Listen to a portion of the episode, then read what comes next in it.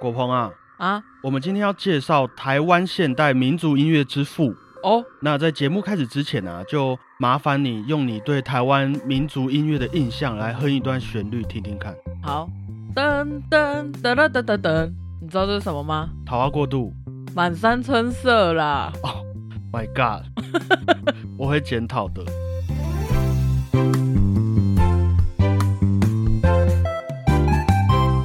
大家好，我是主播 Blue Tom。大家好，我是欧良果鹏。二零二一年十二月五号的今天呐、是我们台湾音乐家郭志愿大师的诞辰一百周年。啊，一百周年 Yes，那在今年呢，有许多的艺文团体也都纷纷举办了郭志愿的纪念音乐会，嗯来缅怀这位台湾现代民族音乐之父。嗯，那我们今天就怀抱着一个感恩的心情、认真的态度，哦，来好听听看这位创作生涯超过六十年的音乐家郭志愿的故事啊。哇，一九二一年十二月五日，郭志愿生日。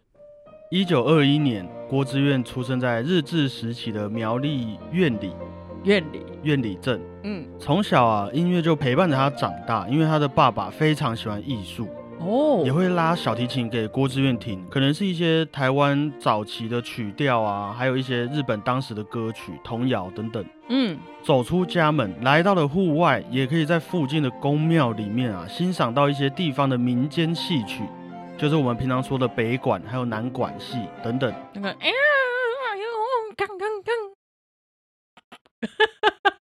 我我可以理解啦，嗯，不知道大家能不能理解。好吧，后来呢，他在台湾念了几年书之后，郭志远就来到了日本，在那边读国中，早期是不是都会到日本念书什么的？资源还是比较多啊。毕竟当时台湾诶算是殖民地嘛，嗯日治时期，嗯因为日治教育的关系啊，陆陆续续也让郭志远接触到了西方的古典音乐，还有一些宗教的歌曲啊。嗯，在这期间，郭志远还学会了口琴这项乐器。哦，好厉害哦，我记得他后来也在东京拿到了口琴比赛的第三名，哇就是塞，真的吹得很棒啊！于是因为这些生长环境，因为他自己的兴趣使然啊呢、郭志愿开始对音乐怀抱了一种梦想，想要努力成为一位音乐家。好啊，不过在当时那个年代，比较早期的台湾，像是郭志愿这种，其实出生算是在一个蛮不错家庭底下的小孩啊，啊，不是去当医生，就是要去学法律。哎，对对对，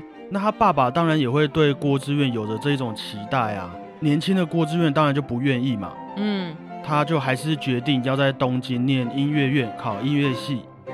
据说啊，就因为这件事情，他的父亲还一度停止寄生活费给郭志愿，哇，好就是你自己想办法，你你要追求你的梦想，好，你自己想办法。于是郭志愿就只好在街上表演来赚取一些生活费，这样子是像街头艺人那样吗？可能有点类似。嗯，之后，在一些亲戚的劝说之下，他们父子的关系才变得没有那么紧张。那他后来也得到了父亲的支持了，哇，太好了但是啊，这阵子都在认真练琴的郭志愿发现啊，因为他左手小指头有一个先天弯曲的状况，让他没有办法成为心目中的小提琴家或是钢琴家。命运在捉弄人吗？虽然很令人遗憾，不过郭志愿觉得没关系，那我就去主修理论作曲啊。即便没办法做到那些琴艺上的技术，我还是想要成为一位音乐家。真的，三不转路转，我们就要拼了。对，那我相信啊，对于一位在国外求学的学生来说，其实任何一点对于梦想或是那种目标的打击啊，都会被放大很多，我懂，因为你自己一个人，嗯，而且你有离乡背景，你必须要拿一点成绩。这个时候又发现啊，有一些先天上没办法突破的事情。嗯，不过还好啊，郭志愿对于音乐还是相当的坚持，就像你一样哦，度过了那些难关。虽然用不同的方式，但还是继续往音乐之路迈进啊。没错，就在这个时候，郭志远啊也收到了他父亲过世的消息，甚至也让他萌生了一点点，到底要不要选择一些嗯比较实际、比较务实、可以马上有收入的科系。我 懂，不过在大家的鼓励之下，亲朋好友的支持底下，郭志愿整理完家务事还有心情之后，还是再次的来到了日本学习理论作曲的课程。嗯，过没多久啊，又遇到了第二次世界大战，非常忙啊，这个命 运，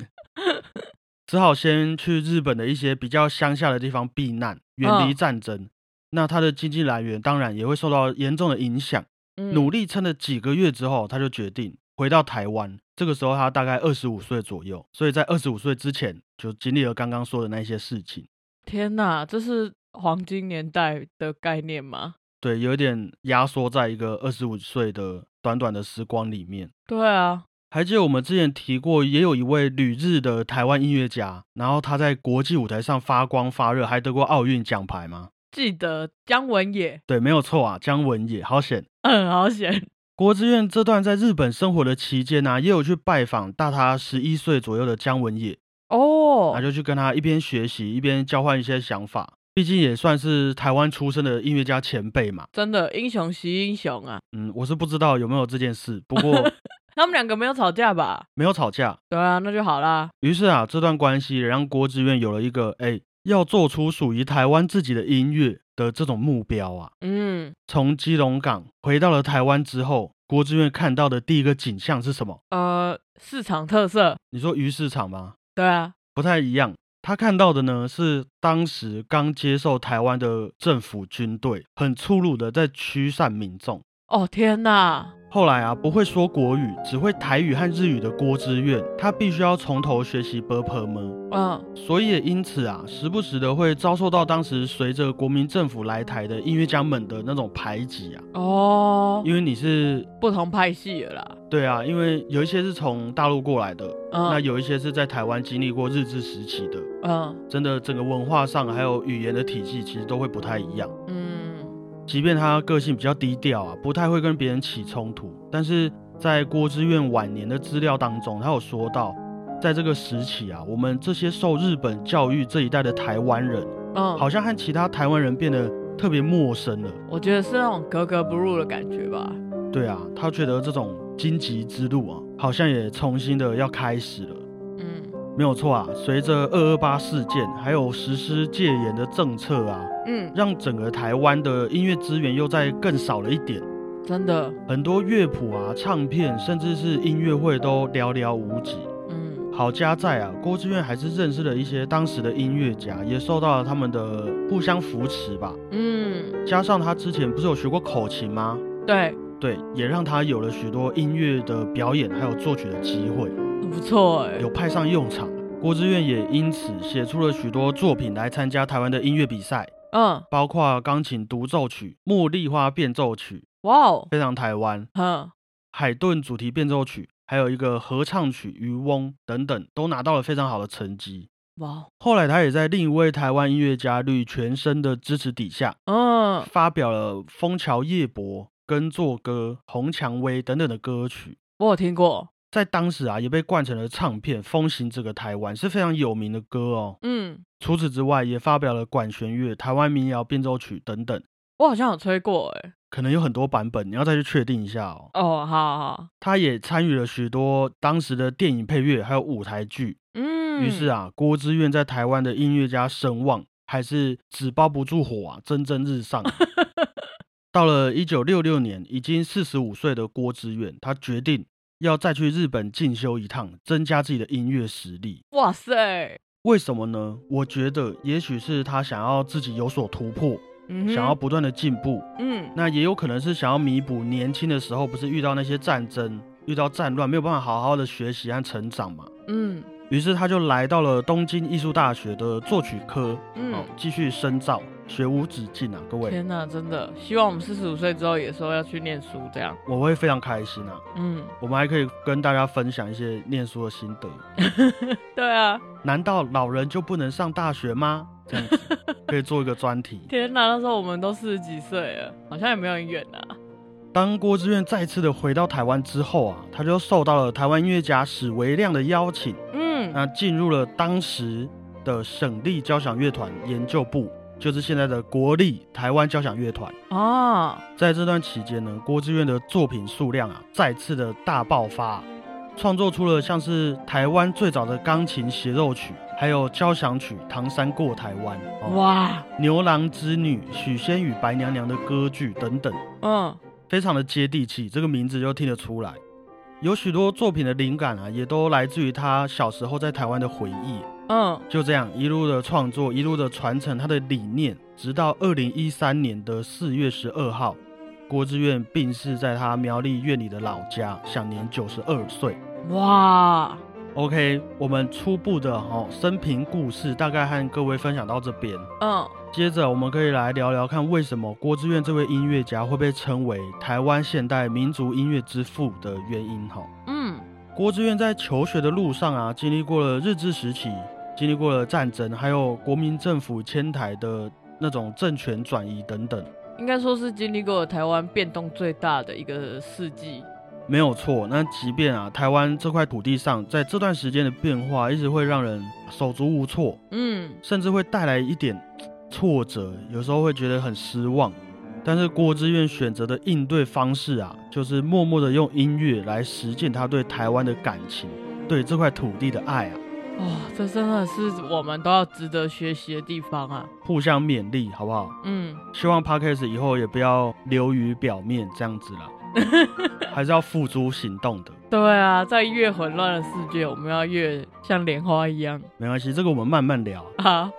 郭志远曾经有说过、啊，他说：“我的一生走过几个不同统治体时期的台湾，嗯，深刻的感受到台湾人的悲哀啊！像我这一代的台湾人，真真正正是战争的受害者。嗯，我出生于日治时代，成长学习的时期，因为战争的因素，无法有完整的学习，也没有嗯丰富的新的资讯来源，而是必须完全靠自己的摸索还有坚持，才能有那些一点点的心得。真的，在战争后的台湾啊，国民党政府的统治底下，至少有二十年的时间是文化沙漠、吴越之邦啊。对啊，更惨的是，在反共政策、戒严、国语政策变成禁说台语、严厉实施的环境底下，真正变成师生的那一代。那我相信也因为这样，郭志远除了自己本身原创的台湾音乐以外啊，在其他选择作品的灵感来源上，他也用了非常多的台湾民谣，嗯例如《桃花过渡》，嗯，我刚刚猜错的曲子，《嗯超面郎给刚》啊，《恒春调》等等。嗯，平常我们唱的时候，不是只有单纯的旋律吗？噔噔噔噔噔噔噔，哒哒哒哒哒哒哒哒，嗯他就把这些单纯的旋律配上了新的伴奏，还有加上不同的和声，甚至啊有一些民谣传到现在只剩下了歌词，只剩下摩刷纯喜这样，你不知道怎么唱。哈那具体是什么样子，旋律是什么样子，也都失传了。嗯，例如有田中央啊、一只山猫仔、月光光等等的作品。于是郭志远也为了把这些台湾精神流传下来，把那些只有歌词的歌谱上了新的旋律还有伴奏，然后也因此他们可以一直流传到今天。嗯，也用这种方式来为台湾这个经历沧桑的文化产业啊，赋予了一个新的生命力啊。嗯，我觉得这种重新再改编或是编曲的嗯，台湾民谣都超酷的。其实都是让这些文化能够有一个顺应新的时代保存下来的方法。嗯，譬如说，之前不是会有一些什么什么电音版吗？对啊，什么什么摇滚版，嗯，其实都是在跟我们年轻人沟通的一个管道了。对，啊，用一个我们比较熟悉的面貌来接近我们。是没有错。嗯那郭志远除了在民谣保存上的贡献以外，我们这阵子一直聊到的歌剧，嗯，也因为郭志远的关系，在台湾开始生根萌芽啊、哦，刚刚提到的《牛郎织女》，其实就算是一种比较小型的歌剧，哦是哦，因为当时台湾戒严的关系，其实不管是经费啊，或者是人才，都比较没有办法负担真正我们在国外看的那种大型歌剧。嗯于是郭志远就在这种困难底下，还是创作出了一部小型的歌剧，叫做《牛郎织女》，来给当时的音乐班啊呐、还有一些合唱团有一个展现学习成果的机会。哇哦，所以也让歌剧这种表演形式啊，有办法展现在台湾人的视野当中啊，让大家嗯真的去了解这些东西，就是由国志院传入的。嗯，努力实践的。嗯不过，即便如此，要一次演完这部《牛郎织女》还是很困难，顶多偶尔只能演出其中个几场、其中几幕这样子。为什么？没有钱啊，没有人啊，你也要有场地啊，也要有人愿意待在那边那么久陪你看这部戏啊，很多的难题啦，嗯，应该也是相当无奈，我觉得。好吧，不过啊，经过了许多艺术家的努力之后，直到一九九八年这部作品创作完二十四年之后啊，牛郎织女》才有办法完整的全部演出给台湾人们欣赏。哇，二十四年哦，是啊，你就知道我们台湾音乐家前辈们是真的非常努力的啊、对啊，郭志远在这个创作的旅程上啊，我在翻资料的时候有看到一段文字，我真的觉得很有感触。嗯，他觉得，在他那个年代，台湾人其实很不喜欢演出自己的国人作品，一方面是没有那么大的名声，卖票没有那么好卖嘛，你要跟贝多芬比，那一定是贝多芬比较有名啊。另一方面，演奏者又常常需要自己多印几份手稿，哦，然后还要和作曲家们讨论，程序上又麻烦了许多啊啦。就是相较起来更花时间、跟精力、跟金钱嘛。对啊，所以也因为这样，有好几次郭志远在他的作品被演出的时候，往往他听到的都是演奏家在台上视谱演出，就是根本没有练习过几次，就在台上拉了给大家听了啦。嗯，所以这种状况也会让郭志远觉得，哎，那我发表这些作品的动力会受到很大的打击呀、嗯，直到后来八零九零年代的时候，台湾的民族意识才开始慢慢的被大家重视，嗯，这种情况才慢慢的被大家改善。郭志远的作品啊，也因为这个民俗意识的抬头啊，获得了许多台湾的奖项，嗯，例如国家文艺奖啊、金曲奖，还有行政院的文化奖，还有金曲奖的终身特别贡献奖等哇等，哦，我每次看到颁那种奖，我都会觉得很感动。很感动，而且都是一些很老了，九十几岁那一种对颁长的。辈，对啊，前几天看金马奖也是，所以大家去深入的了解他们的故事，真的是非常值得我们看齐的啊。没错。到了晚年，郭志远的听力稍微有点衰退了，他也比较常创作一些艺术歌曲，把小嗯时候听到的音乐、民谣写进他的作品里面，嗯，要找到一个最纯真的台湾音乐。就在这个时期啊，他就把之前在日本写的《大台北进行曲》修改成了一部新的作品，叫做《台湾颂》，正式的发表出来。哇哦，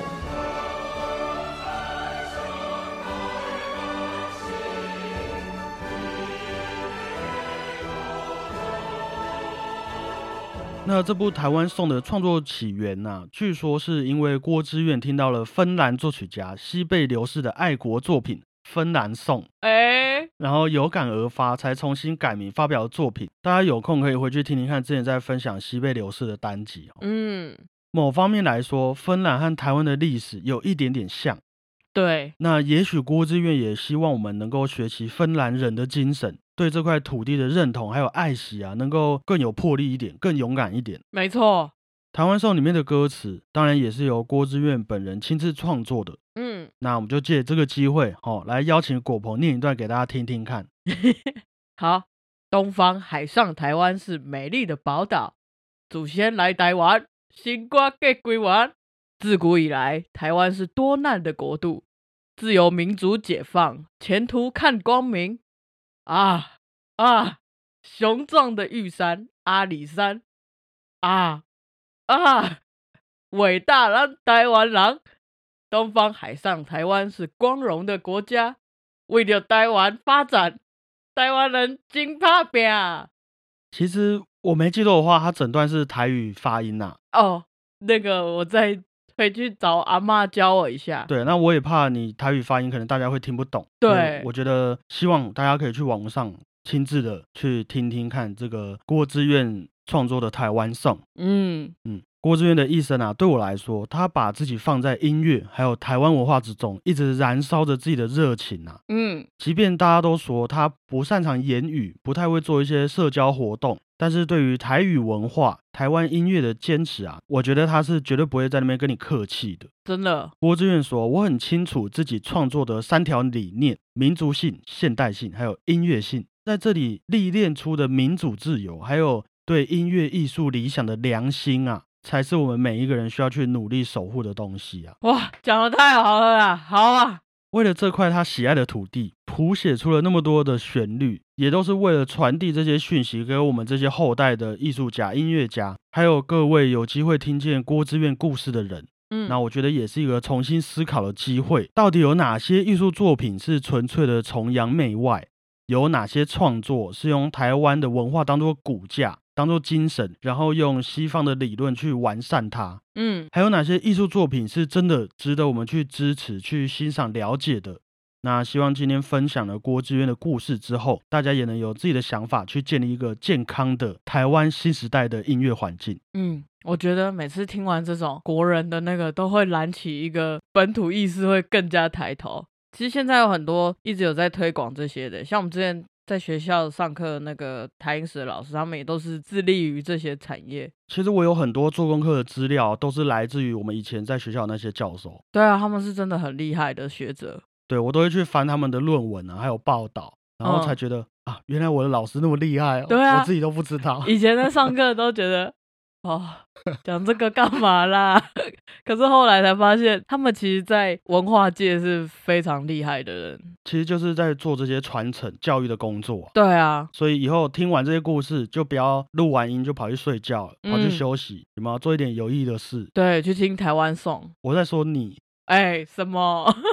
这些文化上的精神啊，到了我们这个时代，我觉得也慢慢的变成一些不太一样的方式来呈现给大家啦。嗯，怎么样去独立思考，思考一个我们自己想要在这块土地上留下的历史故事？嗯，好、这些音乐作品啊，也会变成我们这个世代要传承精神的其中一个方式。嗯，那我相信台湾的独立乐团在我们这个二三十岁的年纪，就是非常重要的角色了。嗯，我们这些九零后的孩子们啊，对我们来说，每个人的成长都伴随着从没有网络到资讯突然爆炸的时代。嗯，那为了想要在这个快速变迁的时代里面保有初衷跟自我，不要被那些洪流给冲走，我们只能身负重任，不停歇的继续用我们的方式奋斗。嗯，没有错啊，这段话就是一个独立乐团想和大家说的话。哇哦，他们的名字叫做末代仔，嗯，在节目的最后分享给各位，希望大家能够在这个日新月异的时代啊，带着属于我们自己的文化继续努力，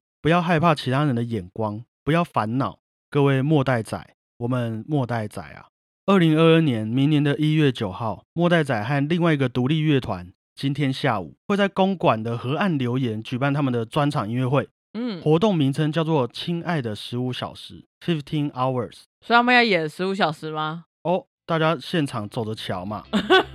有兴趣的各位可以上网去搜寻相关的音乐会资讯哈。嗯，那最后就让我们用一首我私心喜欢的莫仔仔的歌曲，他们说歌曲的名字，哦，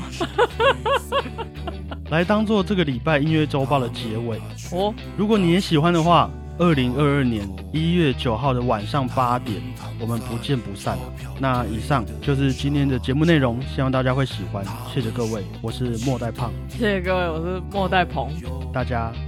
哦哦哦哦哦哦哦哦哦哦哦哦哦哦哦哦哦哦。哦哦哦哦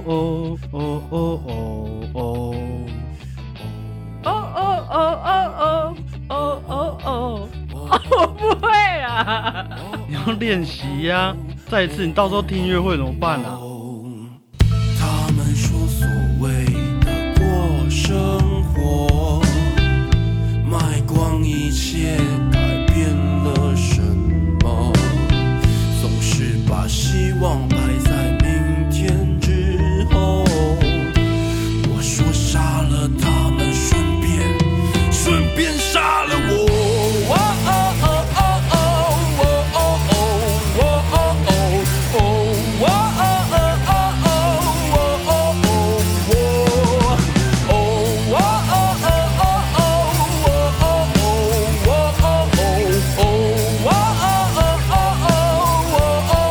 哦哦。